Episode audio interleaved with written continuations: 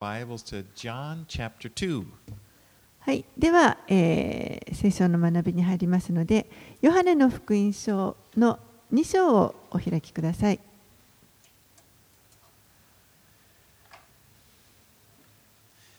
And uh, this book of John was written, this was written by the Apostle John. えーこの書よあのヨハネの福音書は、えー使徒ヨハネによって書かれました。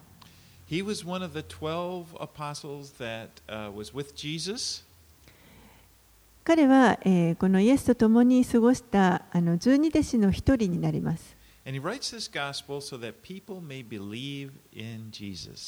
そして彼がこの福音書を書いたのはそれによって人々がイエスを信じるようになるためということで And he した。 states the purpose for, the go- for his gospel in chapter 20, verses 30 and 31. その目的を彼は、えーヨハネの福音書20章の30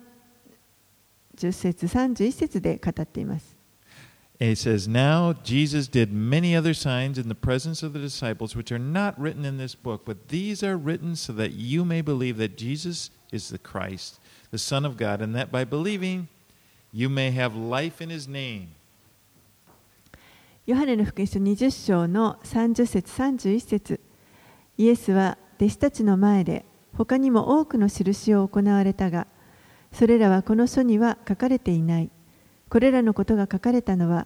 イエスが神の子キリストであることをあなた方が信じるためでありまた信じてイエスの名によって命を得るためである All right. And, and so the first part of the book, chapters 1 through 12, is, is centered around seven signs that Jesus did. えこの書のあの前半ですね、1章から12章までの部分というのは、えーイエスが行われた7つの奇跡について主に書かれています。Now, a sign is a supernatural act of God that reveal it reveals that God is at work. この奇跡というのは、えー神が神のこの超自然的な働きで、そしてあの神が確かにそこに働いておられるということが分かる、そういった印です。You know, and, and one thing about a sign is it's it's hidden. It's it's hidden. Uh, what is hidden, something that is hidden before, is revealed. でそれはあの以前は隠されていたものが今ここで明らかにされていったというものです。You know, and, and so John chooses seven signs. Seven, I said five. Seven signs to reveal that God is at work, and He's present in Jesus.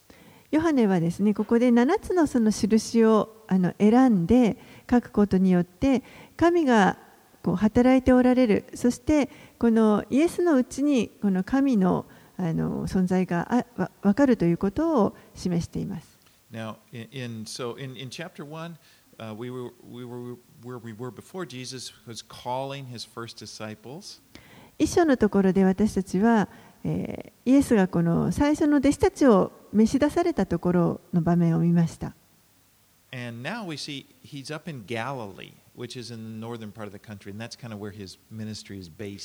そして今、彼らはこのガリラヤ湖ですね、このイスラエルの国の北の方にあるガリラヤ湖に、います。でそこが、えーこのイエスの、まあ、活動の拠点になっていきます。Right, let's read verses one through five. はい、では、え2章の1節から5節をお読みします。それから3日目にガリラヤのカナで婚礼があり、そこにイエスの母がいた。イエスも弟子たちもその婚礼に招かれていた。ブドウ酒がなくなると、母はイエスに向かって、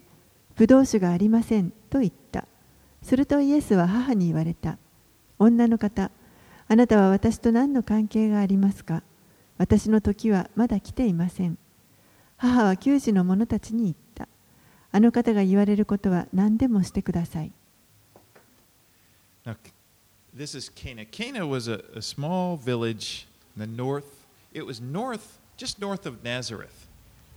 このカナというところは、えーナザレという町のあの北の方にある小さな町です。村です。you remember, Jesus was from Nazareth. イエスはこのナザレというところからあのナザレでそ育ちました。And weddings were a big deal at this time. でこの当時この結婚の式というのは非常に大きな出来事です。And, uh, you know, so sometimes these wedding festivals could run for days. 時にはこのお祝いの式が何日にもわたって続けられることがあります。But it would have been a crisis if to, for the host to run out of wine during one of these festivals. でもこのあの祝いの席の間に、えーもしブドウ酒がなくなってしまったらそれはその会を催している世話役にとっては非常にあの危機的な状態状況になると思います。You know, because uh, wine was an important part of the feast. このブドウ酒というのは、えー宴会に本当に欠かせない重要なものでした。 And so here, Jesus' mother is there and his brothers are there. でここにはあのイエスの母もまた兄弟たちもいました。 And, and again, I- you know, there's speculation, but it's like it's close to Nazareth. But maybe some people, maybe it was a relative or somebody they knew. あのナザレって非常に近いところですから場所的にも。ですから、まあ、もしかしてこの親戚があの非常に近い関係の人の婚礼だったのではないかと考えられま But when す they run out of wine, Mary says to Jesus, they, they, they have no wine. えーブドウ酒がなくなった時にあのこのイエスの母マリアはイエスにブドウ酒がありませんと And so 伝え she, ます she obviously thinks Jesus can do something about it. 明らかにここで彼女はイエスがそれに対して何かできると思っています。 You know, when you read this, at least when you read it in English, it almost seems like Jesus has sort of a harsh response to his mother. But in that culture, to say this, w- it was simply a formal way of saying it. You know, when the title woman was a, spec- it was a respectful way to speak in that culture. えーでこのそれに対するイエスの返答ですけれどもあのちょっとなんか冷たいような厳しいようなあの返事に思えるかもしれませんけれどもあの当時の文化ではこの女の方という呼び方これはあの尊敬を含めたあの形式的な言い方といいますかあのフォーマルな呼び方 I mean, like Yes. in English, it sounds like, woman, what does that have to do with me? It sounds like he's kind of like, you know, really rude. あのまあ、英語だとですねあの非常にちょっと乱暴なあの言い方に聞こえますけれども But you know, this is the same word, by the way, that he used to speak to Mary on the cross. When he was in the cross, he said,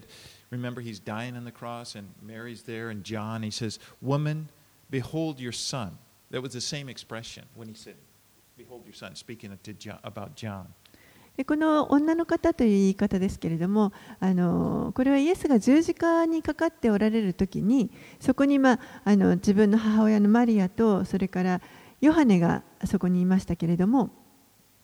あのその十字架の上からですね、えー母に向かマリアに向かって女の方ご覧なさいあなたの息子ですとヨハネを指して言った。その時に使っている言葉と同じです。But Mary, he's pres- Mary, she's presuming kind of on a relationship with, with her son. And Jesus is very clear that he, he cannot act under her authority, but instead he's following the course determined by God. ここでマリアはこのイエスが自分の息子であるというその息子という関係性を、まあ、あのある意味で利用しているといいますかでもイエスは、え、はっきりとこの彼女の権威のもとでは動くことはできないということを明らかにしています。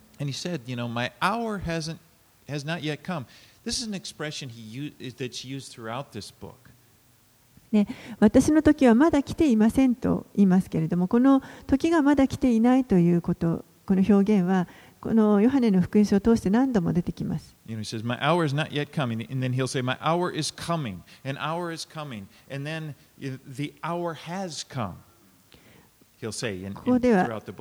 時はまだ来ていませんと言っていますし、それがだんだんあの時が来ますというふうになっていて、そして時が来ましたとあのいうふうにこう移り変わっていきます。Plan. He had a plan, He had a purpose he, for, for the ministry, the life of Jesus. It, he was, it, it was unfolding according to plan. 神はこのイエスの人生に対して目的を持っておられましたそしてその目的に従ってあの一つ一つのことが行われていきます You know, and in the same way, you need to realize God has a plan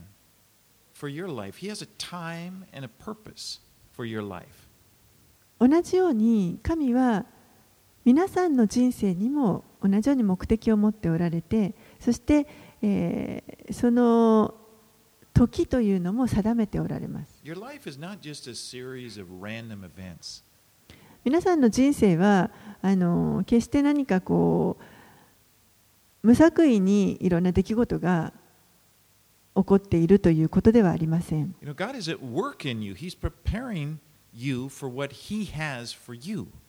神はあなたの人生に働いてそして神が持っておられるあなたのために持っておられるその目的のためにいつも働いておられます.そしてどのようにあなたを用いたいかということも神はよくご存知です And, um, you know, sometimes we get impatient. You know, you might feel like, what's going on? God should be using me. Why isn't God using me? でも時に私たちはちょっとこう待ちきれなくなってしまってなんで神はこ,のこういう時にこそ私を使ってくれないんだとか私を使うべきじゃないかと思ってしまいます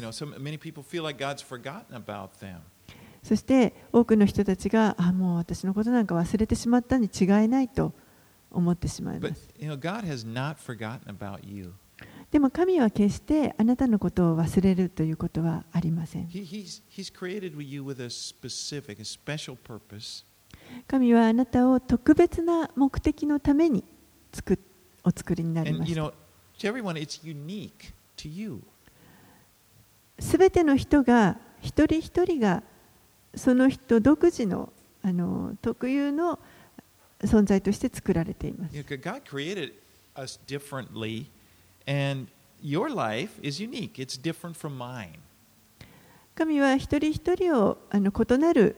存在として作られてますからあなたの人生と私の人生というのは違う目的も違います You know, you, you've got your unique set of experiences, unique people in your life, circumstances, and, you know, it, we all do. 皆さんの人生の中にはあその独特のさまざまな出会う人々だとか経験する出来事だとかあなただけのものそれは一人一人が違います。God knows what He wants to do. You know, He's got a plan for you, and it, it's like we're tools in a toolbox, you know. And, and, and God, when He needs the right tool, He takes it and uses us. でも神は何をなさりたいかということをよくご存知ですから誰をどの時にどう用いいようかということをよくご存知です。私たちは本当に道具箱の中の道具のようなもので、必要な時に応じてそれが用いられます。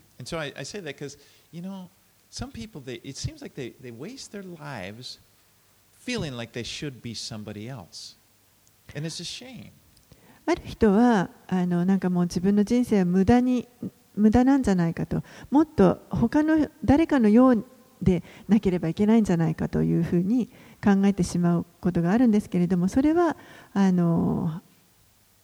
残念なことですね。All right, enough about that. Now we're back here. Mary, she gives some really wise advice there in verse 5. Do whatever he tells you.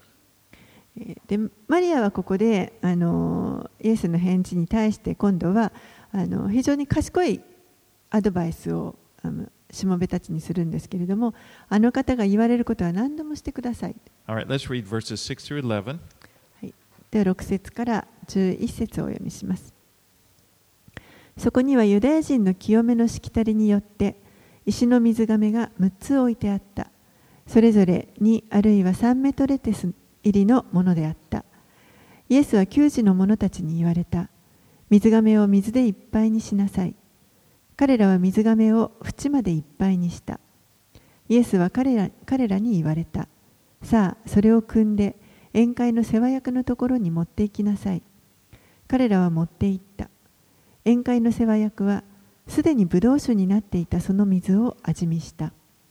汲んだ給仕の者たちはそれがどこから来たのかを知っていたが世話役は知らなかった。それで花婿を呼んでこう言った。皆初めに良いブドウ酒を出して良いが回った頃に悪いのを出すものだがあなたは良いブドウ酒を今まで取っておきましたイエスはこれを最初の印としてガリラヤのカナで行いご自分の栄光を表されたそれで弟子たちはイエスを信じた So Jesus had these servants fill up these big stone jars with water. イエスはここで給仕の者たちにこの大きな石亀に水を満たすようにと言います。Now these す these were like big. They, they were used for purification. Wa- They water for uh, this like purification ritual that they would have. これは非常に大きな石亀で、えーこの清めの儀式をするときに使う水ためあの水亀でした。And he had them fill the to the they were filled to the brim.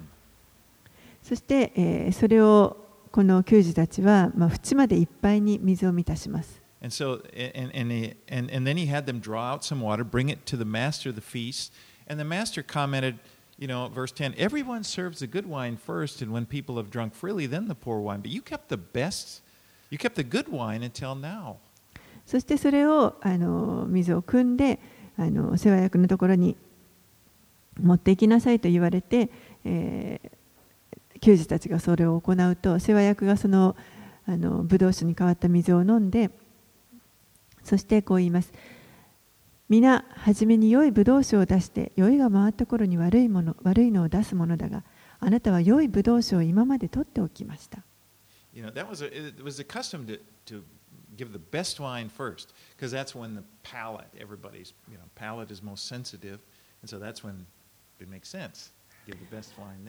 あのまあ、当時の文化として一番最初にまず良いブドウ酒を出すというのがまあ習慣でした。それは最初はこのまだ味覚があの新鮮ですからあのそこであ味をあの聞き分けることができるので最初にまず良いブドウ酒を出すという習慣がありま best. でもこの世話役はこの後から出てきたこのブドウ酒がこれがい最良であると and what shows me, Jesus, when he creates something,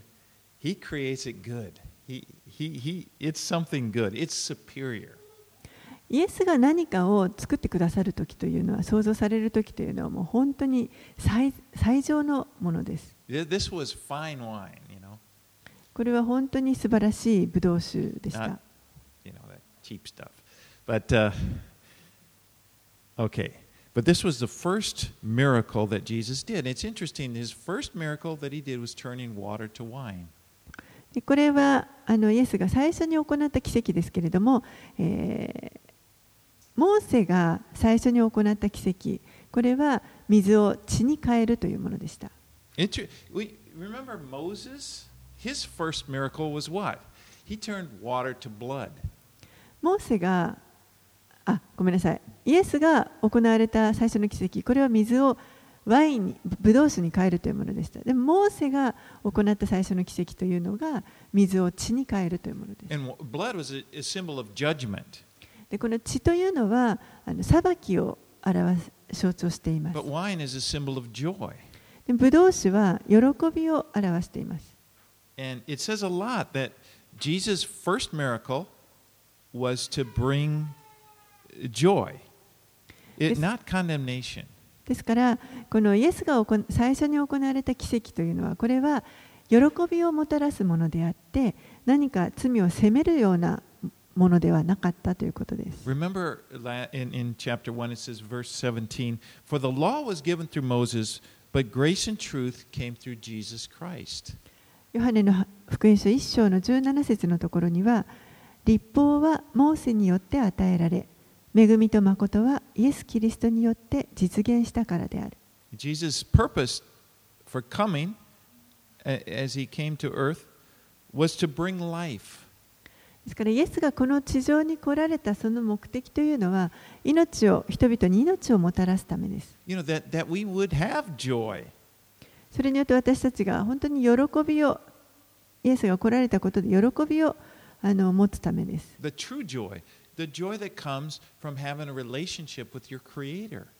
この喜びというのは誠の喜び私たちを作られた創造主とのこの関係性から来る喜びです。Now we get to chapter 10. He says, Remember, Jesus said, I came that you may have that they may have life and have it abundantly. 10章のところに行きますと、イエスがこのように言われます。私が来たのは羊たちが命を得るため、それも豊かに得るためです。I mean, it's of course it's true, but you have to remind yourself Jesus is good. he wants good things for you. もちろんそれは真理ですけれども、私たちはこのことをよく覚えておく必要があります。イエスは本当に良いお方であり、私たちに一番良いものを与えたいと願っておられます。Now the devil he works to try to convince people otherwise. けれども、悪魔は実はそうじゃないよということを人に思い込ませようとします。 You know, to try to convince them if you have a relationship with Jesus, you know, it's gonna it's gonna take away your joy in, in some way, you know. It it, it will uh, it'll keep you. You know, that, that the idea that if you get into that, it's gonna keep you from enjoying life. 悪魔は私たちが私たちがもしイエスをこの信じるのであれば私たちの人生から喜びを奪うというそういうふうにあの信じ込ませようとしてきます。you know and, and that's why that's why the devil so often uses legalism because you know it, it, it to make you feel like jesus wants you to feel guilty ですから悪魔はしばしばこの立法主義というものを用いてですねイエスは私たちに何かこの罪の負い目を感じさせようとしているんだというふうに思い込ませようとします。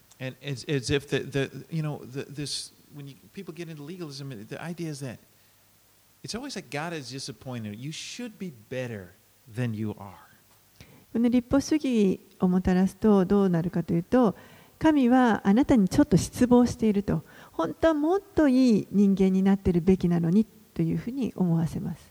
you know and, and, if you were better then god would love you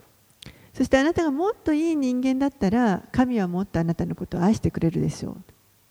And, and you know, when people get into that legalism, they don't want to be with Jesus. They don't want to see Jesus because they think that, you know, he's going to tear them down. そうなっていくと人々はもうイイエスなんかいらないこあの見たくないというふうになってきますもうなぜならばイエスが自分のこの人生をあの傷つけてしまうからだと考えてしまいます。And you know, I, I need to say this, of course, that there, there's a, such a thing as guilt. We know that. There's guilt of sin. We're guilty. You know, and, and he didn't come just to, he came to save us from sin. もちろん私たちは罪人ですから罪に対するそのあの負い目というものを持っていますけれどもでもイエスが来られたのはそこから私たちを解放して救い出してくださるためでした。That's why he came to die on the cross. だからこそイエスはこの十字架で死ぬために来てくださったわけです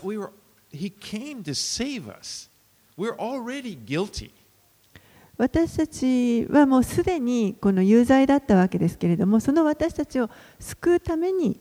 来てくださいました。And he loves people.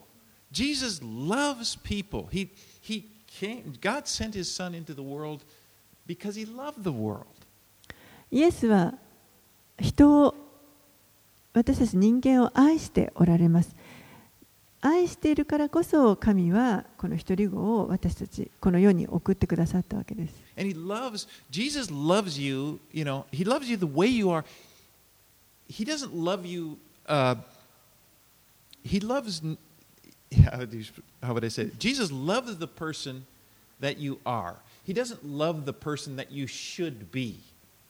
イエスはあなた自身をそのままの状態で愛しておられます。もっとより良い人間になったら愛してくださるのではなくて、今の状態で愛してくださる。Legalism.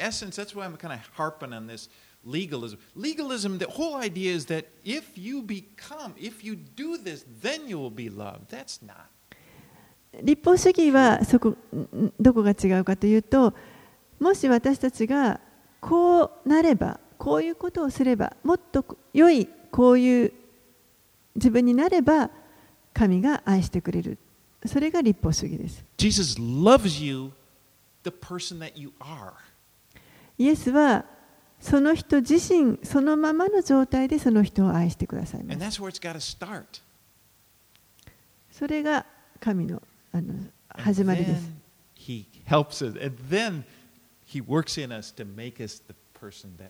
そこから始まっ.てそして私たちをその神が望むようなものへとこう作り変えていってくださいます Okay.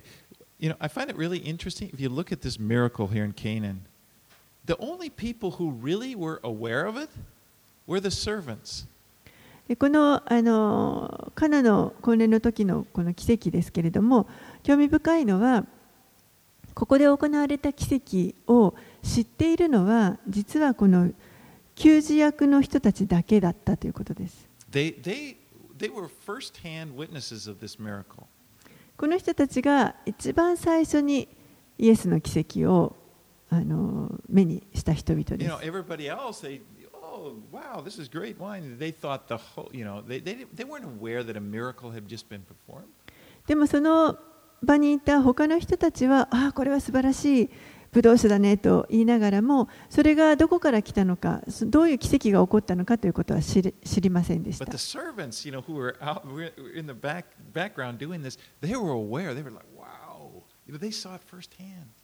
でもその,あの裏方で給仕をしていたこの給仕役の人たちは何が起こったかその奇跡を目の当たりにしてあすごいと。とうこと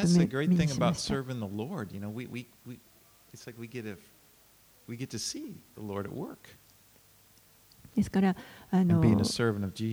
イエス・キリストのしもべであるということの素晴らしいことの一つは私たちは神が何をしてくださっているかということをその,素晴らしい働きを見ることができるということだと思います。12節をお読みします。その後イエスは母と弟たち、そして弟子たちと共にカペナウムに下っていき、長い日数ではなかったが、そこに滞在された。So they were kind of up north, and then they go. Now they're down. They were just up north, above the Sea of Galilee. Now they go down to Capernaum, which was a city right on the shore of the city, Sea of Galilee, a fishing village, a large fishing village, and and it's going to be Jesus' base of operation. カペナームというところは、えこのガリラヤ湖の、まあ、ちょっと北北西の方にある町になりますけれども、えー比較的大きな漁師町漁師の村でした。そしてここがあのごめんなさい私さっき間違えましたねイエスのあのがこの活動していくあの拠点となっていくのがこのカペナウムになっていきます And so now in verse 13, that was just like they're, they're setting the scene. But now, verse 13, the scene is going to change. It's going to be in Jerusalem, which is another part of the, coun- you know, it's, it, it's, you know, they could walk there. It'd take a, you know, a few days, but it, it was a different part. It's the city. そして13節からは今度は、えー場面が変わって、えーエルサレムにあの移ります、えー杉越の祭りに集まるためにこのイエスとあの弟子たちがエルサレムに行ったその場面に移っていきます it's the, Passover feast, the, the, you know, this big, big important feast. Thou, you know, thousands of people are there in the city. 何千人という人たちがあの多くの人たちがこの杉越の祭りという大切な祭りを祝うためにエルサレムにやってきます。All right, let's read verses 13 through 17. 13節から17節。さて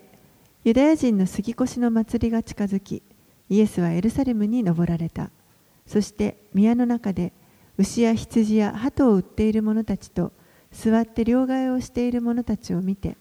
細縄で鞭を作って羊も牛も皆宮から追い出し両替人の金を散らしてその台を倒し鳩を売っている者たちに言われた。それをここから持っていけ。私の父の家を商売の家にしてはならない。弟子たちはあなたの家を思う熱心が私を食い尽くすと書いてあるのを思い起こした。So again, thousands of people are in Jerusalem and they're there to offer sacrifices to celebrate. ここでもう本当に多くの人たちが今エルサレムにあの集まってきていてそこであの生贄を捧げて祭りを祝おうとしています。And a lot of people came from a long ways away. For those people, it wouldn't be practical to bring an animal with them to sacrifice. So what they would do is when they got to Jerusalem, they would they would bring some money and then they would buy sacrifices there in Jerusalem. で多くの人たちが非常に遠くからやってきていますのであの遠い地方からその捧げる生贄の動物を持ってくるというのはあまりあの現実的ではありませんでしたので、えー多くの人たちがこのエルサレムに来てエルサレムの町でその捧げるべき生贄を買う買うお金を持ってきて買うということをしていました that could be sacrificed were those who were that were approved by the priest. And so what they would do, the priests would sell these pre-approved animals for sacrifice. But the problem is they sold them at a some historians said that they, they sold them at a really steep price. でその捧げる生贄のための動物というのは祭司によって認められたものでなければいけませんでしたのであのそのために 祭司たちが事前に見定めたこれならいいというその動物を神殿のところで、ま、売っていましたしかもあの非常に高い高値でそれが売られていました Uh, but also, a part of the worship there was a, what was called a, she, uh, a, a, a shekel, and a little coin that they needed uh, to they, they used. It was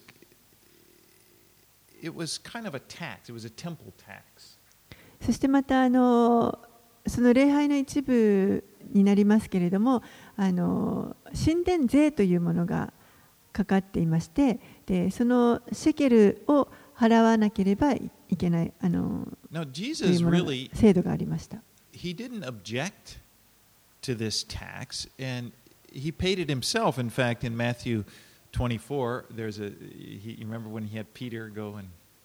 get the tax, get the fish, and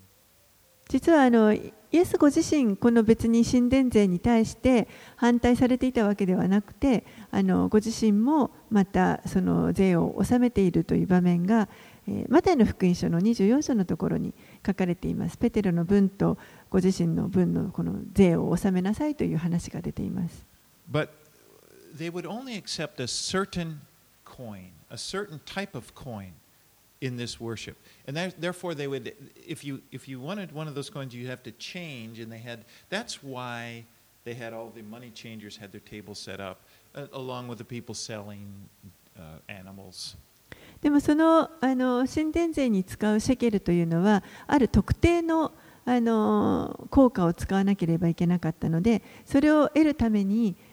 両替をしてあのその礼拝のためのシェケルというのを手に入れる必要がありましたですからこの神殿のところに生贄の動物を売っているその隣に両替人たちがまたいたわけです Well, Jesus comes into this scene, and all of a sudden he starts, you know, he flipped over the tables of these money changers, and he, and he, and he drives out the, the animals that are there. でそこへイエスがやってきてそしてもうこの両替人のテーブルをひっくり返しそこに売られていた動物をもう全部あの話しました And he says, Do, Don't make my father's house, you know, my father's house, it says, Do not make my father's house a house of trade. そして私の父の家を商売の家にしてはならないと言われました You know, the real problem here wasn't that they, they were ha- selling animals or, or that there was a temple tax. The problem is that they had it set up on the temple grounds. 彼らがその商売をしていたこと自身が問題だったわけではないんですけれども彼らがそれをその神殿のところで行っていたということです And the temple was like to be a sacred place, a place for worshiping God. 神殿というのはあのここは聖なる場所で神を礼拝するための場所です You know, it wasn't a, it wasn't a place to, tr- you know, f- for commerce. 商売のための場所ではありません You know, in, in Mark's account, when Mark tells this story, he's, he quotes Isaiah 56 7, and he says, and he was and, and he was teaching them, Jesus, and saying, Is not it is not written, My house shall be called a house of prayer for all nations, but you have made it a den of robbers. ママルコの福音書を見ますとイエスがこの時にイザヤ書の56章を引用している引用して語られたことが分かります。マルコの福音書の11章17節のところにそして人々に教えて言われた私の家はあらゆる民の祈りの家と呼ばれると書いてあるではないかそれなのにお前たちはそれを強盗の巣にしてしまった And interesting, it said, my, my house shall be called a, uh, a house of prayer. My, my house shall be called a house of prayer for all nations. They had set this up in what was called the court of the Gentiles. ここでこのイザヤ書の引用箇所が私の家はあらゆる民の祈りの家と呼ばれるというふうに書かれていますけれども、えーこここの人たちがその商売をしていた場所というのが違法人の庭でした。 Remember the temple? There was the, the holy place and the holy of holies, and then there was a place around, and people could, the Jews could gather, they could come. But then on the outside, there was a big court for the Gentiles. And it was a purpose where the Gentiles could come and worship God there. 死聖所があって聖所があるその神殿の周りにはあのユダヤ人が入れるその庭というのがありましたそしてそのさらに外側に違法人の庭というところがあったわけですけれどもその違法人の庭のところにこのように、えーまあ、いろんな商売をする店が並んでいたわけです.神は人々にこの神を礼拝してほしいと願っておられます You know, if He doesn't want any obstacle, anything to stand in the way that keep people from worshiping Him. どんな人であれ、どんなものであれ、この神を礼拝することをあの妨げようとするものを神は望んでおられません。You know, we see that when Jesus, he was born in, in Bethlehem, he was born as a vulnerable baby. He grew up, he lived among us. イエスは、えー本当にその無防備な状態の赤ちゃんという形でこの地世にお生まれになって、そして人間、私たち人の間に住まわれました。 And he wasn't a- an aristocrat, he wasn't a power, he didn't, didn't intimidate people.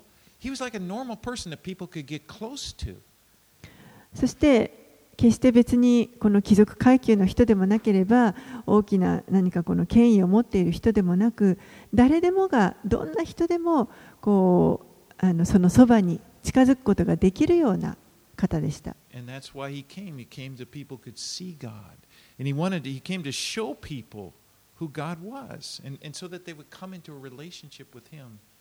人々が自分のもとに来ることによって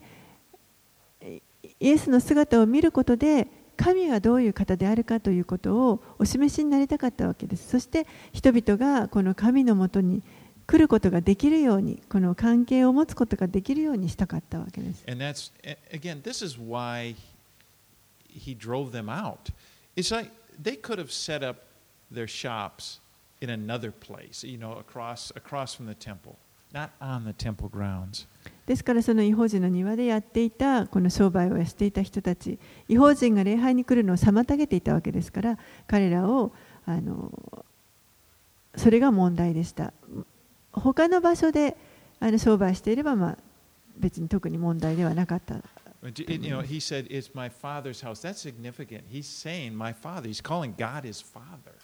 そしてここでイエスは私の父の家というふうにあの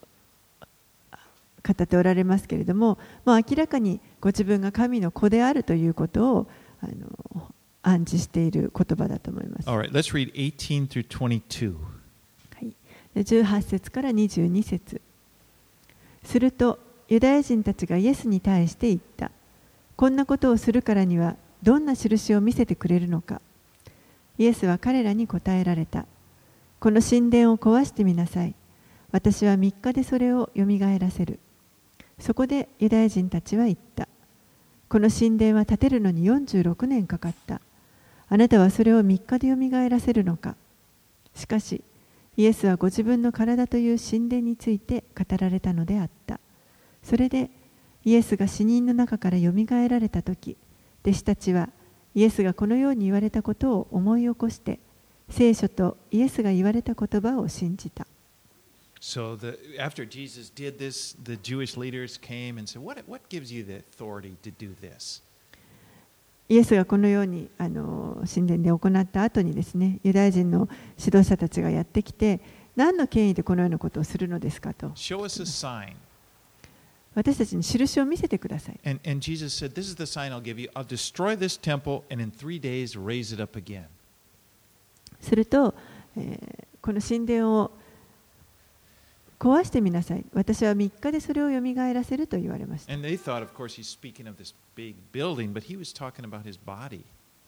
もちろん、このユダヤ人たちは大きなこの物理的な建物のことを指していたわけですけれども、イエスご自身はご自身の体のである神殿のことを語っておられました。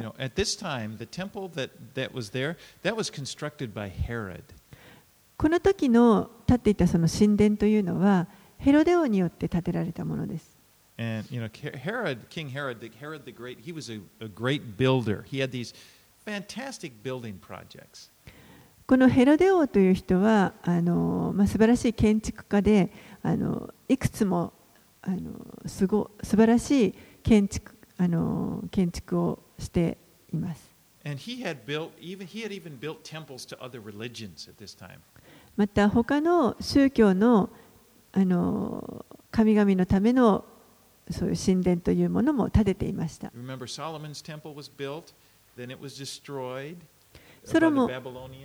ソロモンが神殿を建てて、それがバビロンによって滅ぼされました。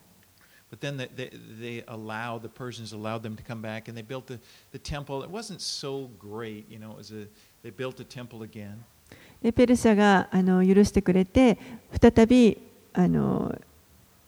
そのユダヤの地に神殿を建てたわけですけれども再建したその神殿はそんなに立派なものではありませんでした。Well, Herod convinced them, hey, let me build you a temple. Let me, let me, you know, I'll make you a real, you know, great place.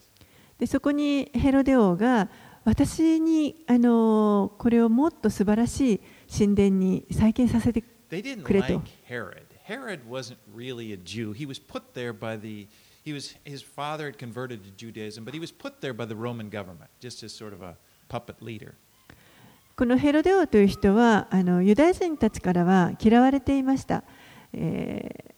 彼はあの本当のユダヤ人ではなくてですね、まあ、父親があのユダヤ教に改宗しただけでそしてローマ軍によって、まあ、あのそこに総督として置かれていた人です。But so Herod wanted to get on the people's side, so he had them, he, he convinced them, okay, you can build a new temple, a better one. So, but the, so the first thing he did was he tore down this little temple, or he tore down the temple, and it, in, in a year and a half, he built an, another one. そこで、まあ、このヘロデがですね、あのうん神殿を もう一回建て直すためにまずそこに建っていたものを壊してそして約1年半で新しい立派な神殿を建てます。I mean, th- that was the same size, the Holy of Holies and the Holy Place, the same size as Solomon's temple. That took a year and a half. このソロモンが建てたのと同じサイズの神殿ですね聖女と死聖所があるその神殿を建てるのに1年半かかりました。And they, they didn't trust him to do that. You know, they, they thought, well, he's just going to tear down the temple. And, but so before he started, he, he brought in all the materials and he set it there, all these huge stones. Okay. Then he tore down and quickly built the temple again. ユダヤ人たちは最初信じていなくてヘロデ王がそんなあの建てられるわけがないと思っていたのでまず最初にヘロデ王はあのそういう大きな石とかですね建てるためのそのあの材料というものを揃えてこれでやるからということでそして古い神殿を一回壊して新しいのを建てます。 But that was just the, so that was the, the, the main Holy of Holies and the, the very center building. But then he did this elaborate building project. It took him, you know, well, they say 46 years. And, and the, all of the other buildings and everything else that went around it, that, and other historians say 80 years they took. 最初にその神殿を建てた真ん中のところを建てたのは1年半ですけれどもその後にその周りにたくさんのいろんなあの部屋とかあのいろんなものを作りましたのでそれがもうあのここでは46年かかったというふうに書かれていますけれども、えー全部を含めるとある人はもう80年近くかかったのではないかというふうにあの言われています。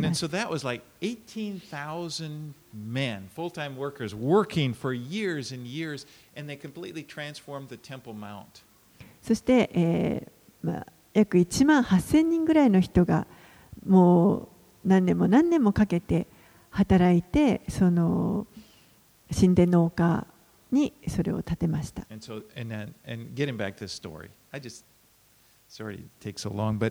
this is when, when he says, tear down this temple and in three days build it up again. They're going, what? You know, this is this huge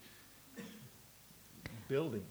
ですからそのようにあの時間をかけて作られた大きな神殿なのにもかかわらず3日でそれを建て直せるというそれこのイエスの言葉に何を言っているのかと思ったと思います。 But of course, you know, Jesus was talking about his body. He was talking about how he would die もちろん、イエスはこのご自身の体のことを指して言われていました。ですから、イエスがどのように死んで葬られて、そしてどのように蘇るかということです。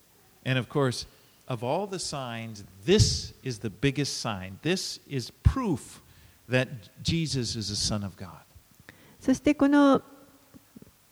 このことこそがですね、あの一番のイエスが神の子であるということの印となります。It, sign, doubt, そしてこのあの復活というこの印こそがまさにイエスが自分でご自分のことをこういうものであると宣言していたそれをに対するあらゆる疑いというのをあの吹き払ってしまうようなそういった印となります。ですから復活は私たちクリスチャン信仰の土台になります。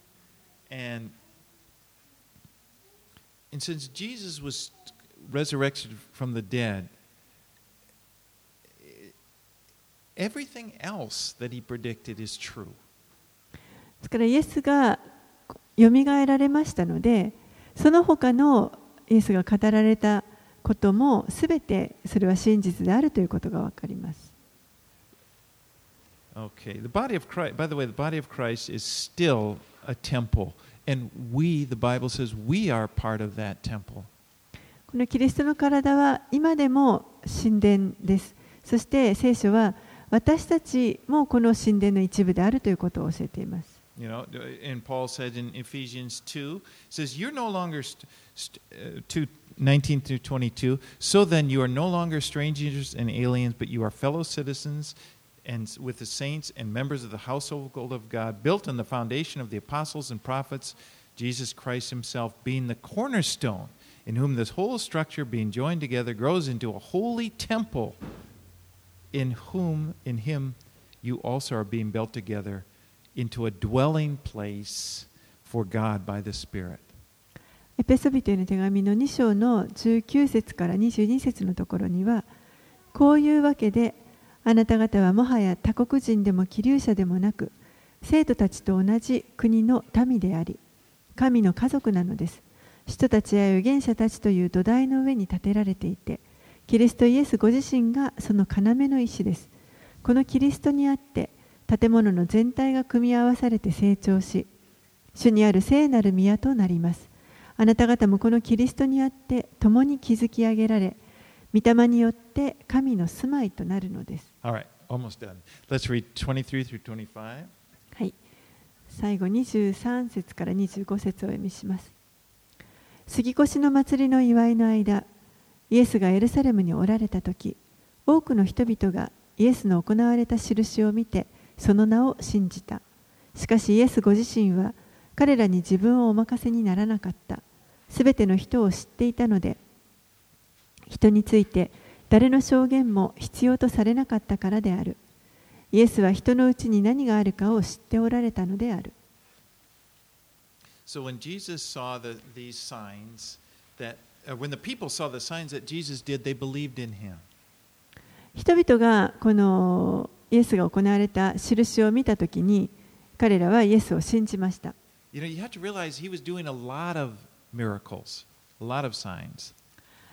覚えておいてください。イエスはたくさんの印を行われました。ヨハネはここで7つの印だけに集中しています。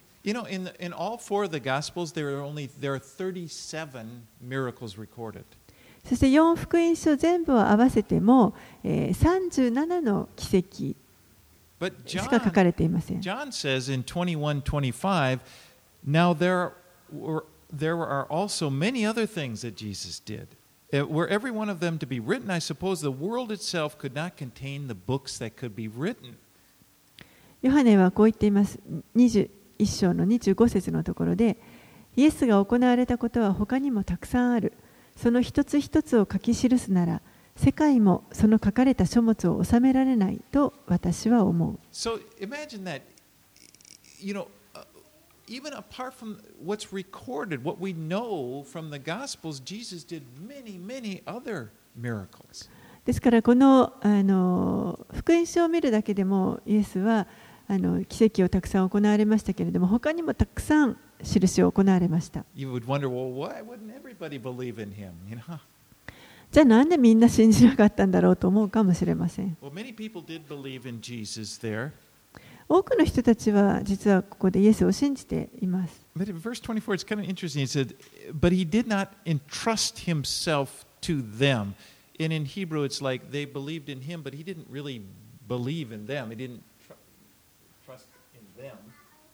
えー24節のところにはイエスご自身は彼らに自分をお任せにならなかったとありますけれども、えー本当に人々があのイエスを信じるということになんていうか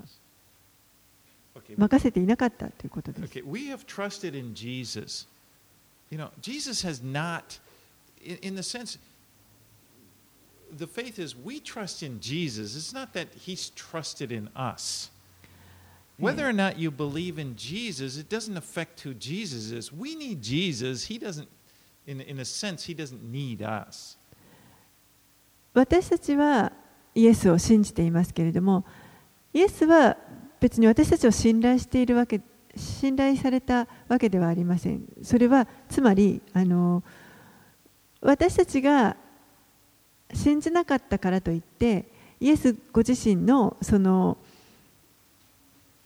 神聖といいますかイエスご自身のその存在が変わってしまうそれによって私たちが信じないことで何か影響を受けるということではないということです。So it, it says, you know, Jesus, Jesus is, we're seeing, he's God. It, in, in verse 1 1, he was in the beginning. イエスは神であり、この一章の一節にあったように、初めにおられました。